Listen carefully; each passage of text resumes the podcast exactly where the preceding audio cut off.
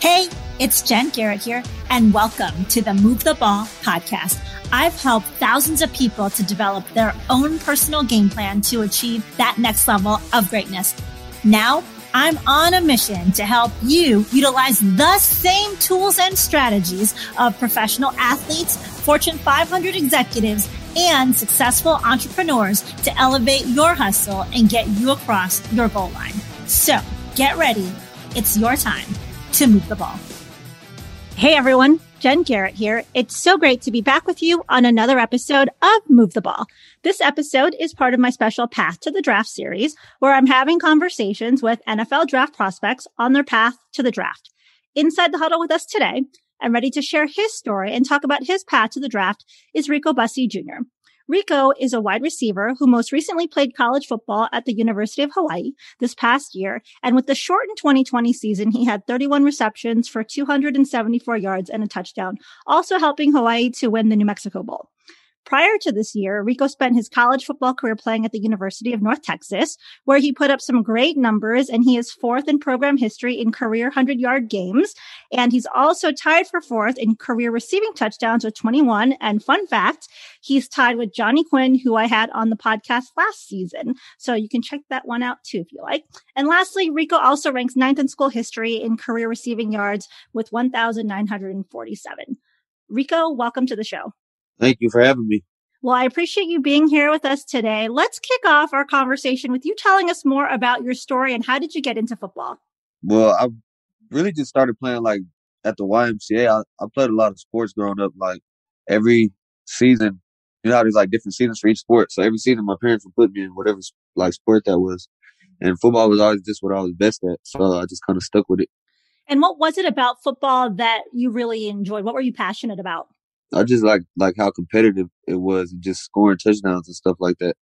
Sure, it's fun to score touchdowns. So in my book, Move the Ball, I draw out a lot of lessons that football has taught me and teaches others about how you can grow and be successful in life. Can you share with us some lessons that you've taken away from the game of football that you feel will help you be successful no matter what you do?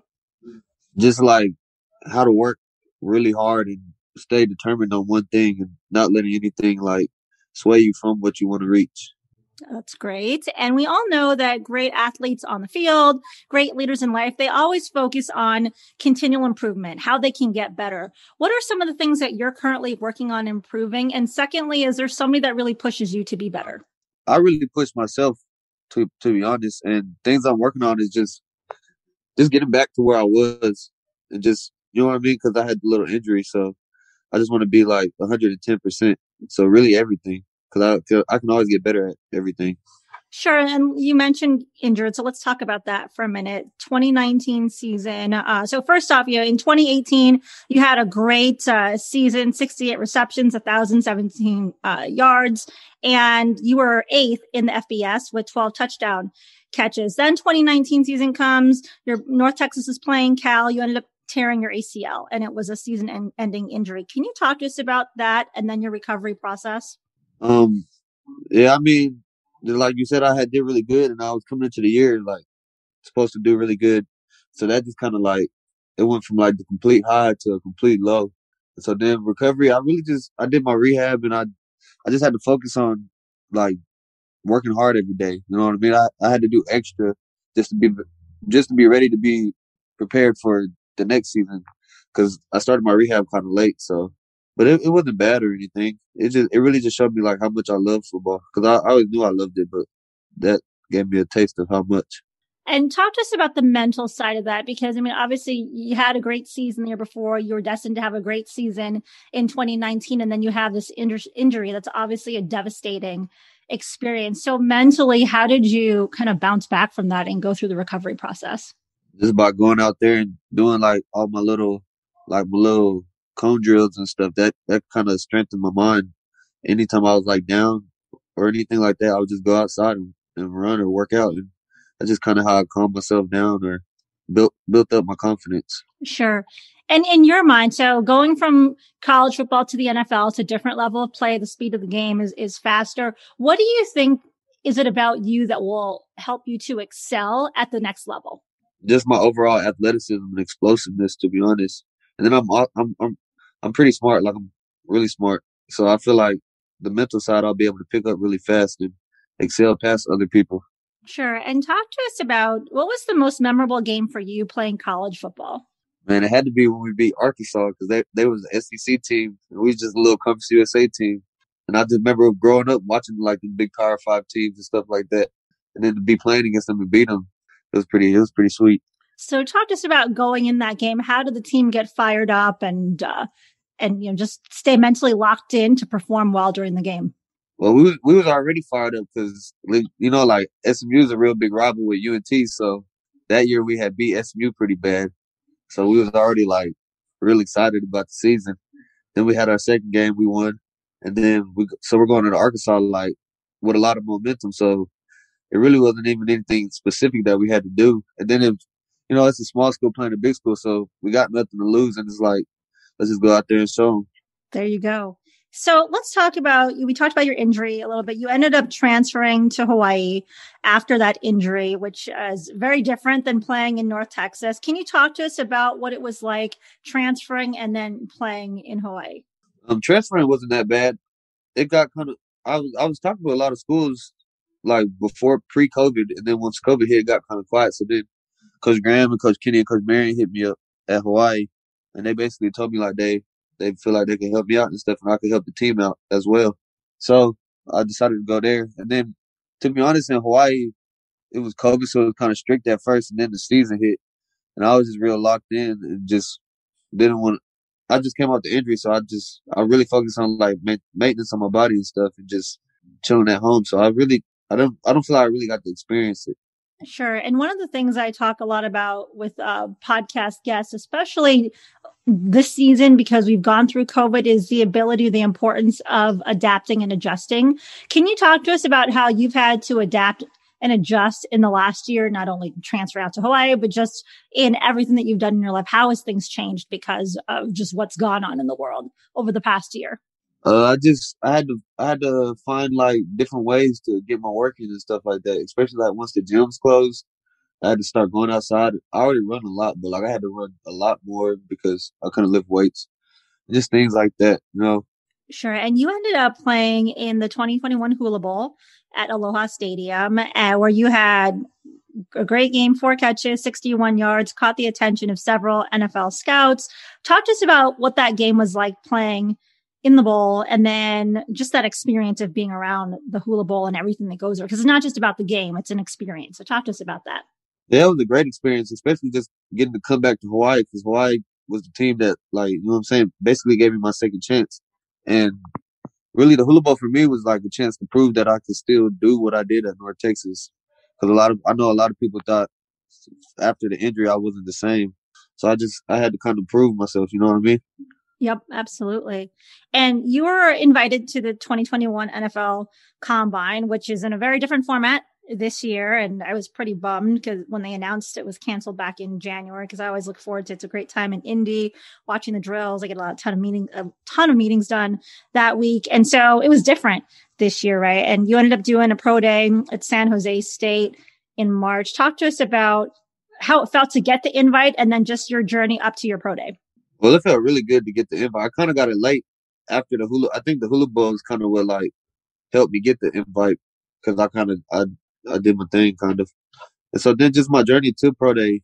I was out in Fort Lauderdale training, so that was pretty nice. I was at XPE, and it was just like it was different just being out there and I don't know a lot of things we did there. I I never had really done, so it was like a lot of new things and opening me up to stuff.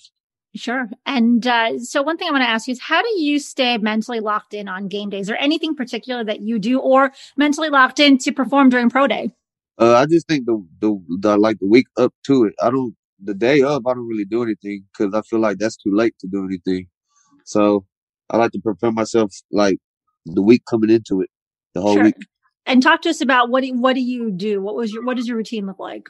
A lot of maintenance on my body, like yoga and contrast baths and things like that.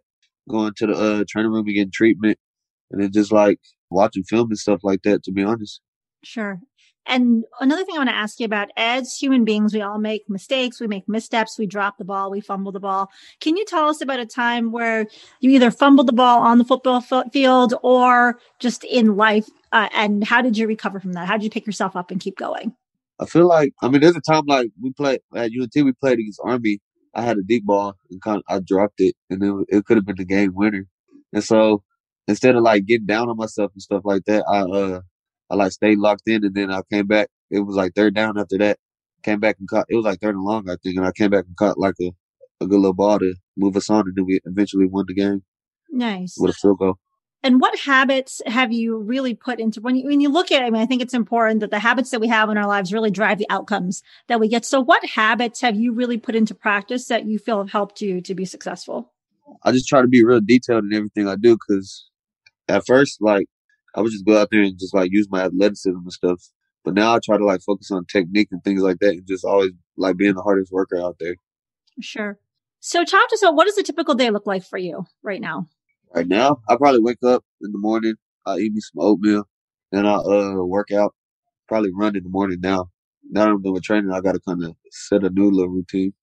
But I'll I'll probably run and then eat again, stretch, chill a little bit, then work out again, probably just weight stuff and then eat, stretch again, and then just chill until the next day. Gotcha. So what I want to do to end the show is I want to ask you uh, some seven fun questions as part of my two minute drill. Are you ready? Yes. All right. Outside of football, what do you like to do? Uh, I watch movies a lot, and I, I play my uh, PlayStation sometimes. But really, I, I spend most of my time doing like maintenance on my body. Okay. How about uh, who is your favorite professional sports team? And it doesn't have to be football. It's the Lakers, but honestly, just because of LeBron. Okay. So if LeBron moves, you're gonna you're gonna follow him where he goes. Yep. Okay, got it. Um, how about what's your favorite movie? Ooh, it's probably out of like Norbit and Apocalypto. Okay. Uh, how about what is your favorite food? Chicken. Just because you can do so many things with it. You can eat chicken wings, fried chicken, sauteed. There's so much you can do with it. You can do a lot with chicken. Anything in particular that you like to do that's like your go-to with chicken? Uh, probably some chicken wings, like some hot wings. Okay. Um, how about what is the best piece of advice that you've been given by a coach? Uh, my running back coach back in like 2018, he told me, he basically like gave me like a little analogy, like he was like, so if you if you let a rubber band dry up and you and you try to use it, what's gonna happen to it?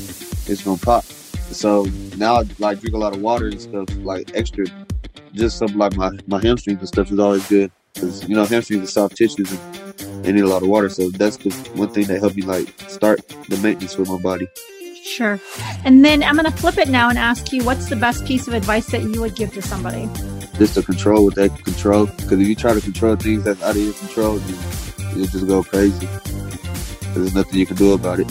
Absolutely. It's a great piece of advice. And I think, especially with what we've seen over the last year, that's even more critical because there's a lot of things that have been going on in the environment that we can't control and people keep spinning their wheels, trying to think of either spinning their wheels because they're trying to, to do things that they can't effectuate, or they just make excuses instead of focusing on the things they can control and do. Sure. Um, and then my last question is: You're hosting a dinner party, and you can invite three famous people. Who would you pick and why? Uh, I probably pick LeBron, um, Jeff Bezos, and Jerry Rice. Probably just because they're like the greatest at what they do, so I can pick up something from each one of them. Absolutely. Those are three good choices. So, Rico, as we look to end the show, tell people how can they follow you? Uh, they can follow me on Twitter, Eight on Skate, and uh, Instagram, palms underscore underscore 25.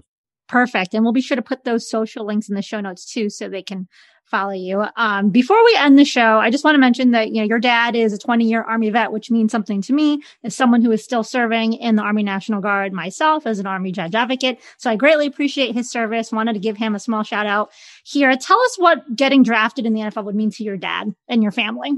It would mean a lot because he's always, he's always been there and like pushed me and always like he, they, him and my mom were always like real hard on me. So I think they're like the reason I push to excel at like at the best I can just even like with school, they they I could only make A's. So just like that mentality I bring to like sports. So it would mean a lot for them to see all the hard work pay off. Absolutely. Well, Rico, thank you so much for being on the show today. Thank you. And thank you for your service. Well, thank you. And I wish you much success in the draft and in this next chapter. And thanks to everyone for listening to today's episode. And be sure to check out the show notes for a special download to help you get focused and moving towards your big goals in life. And we will catch you all next time. Until then, make sure that you suit up, you show up, and you move the ball.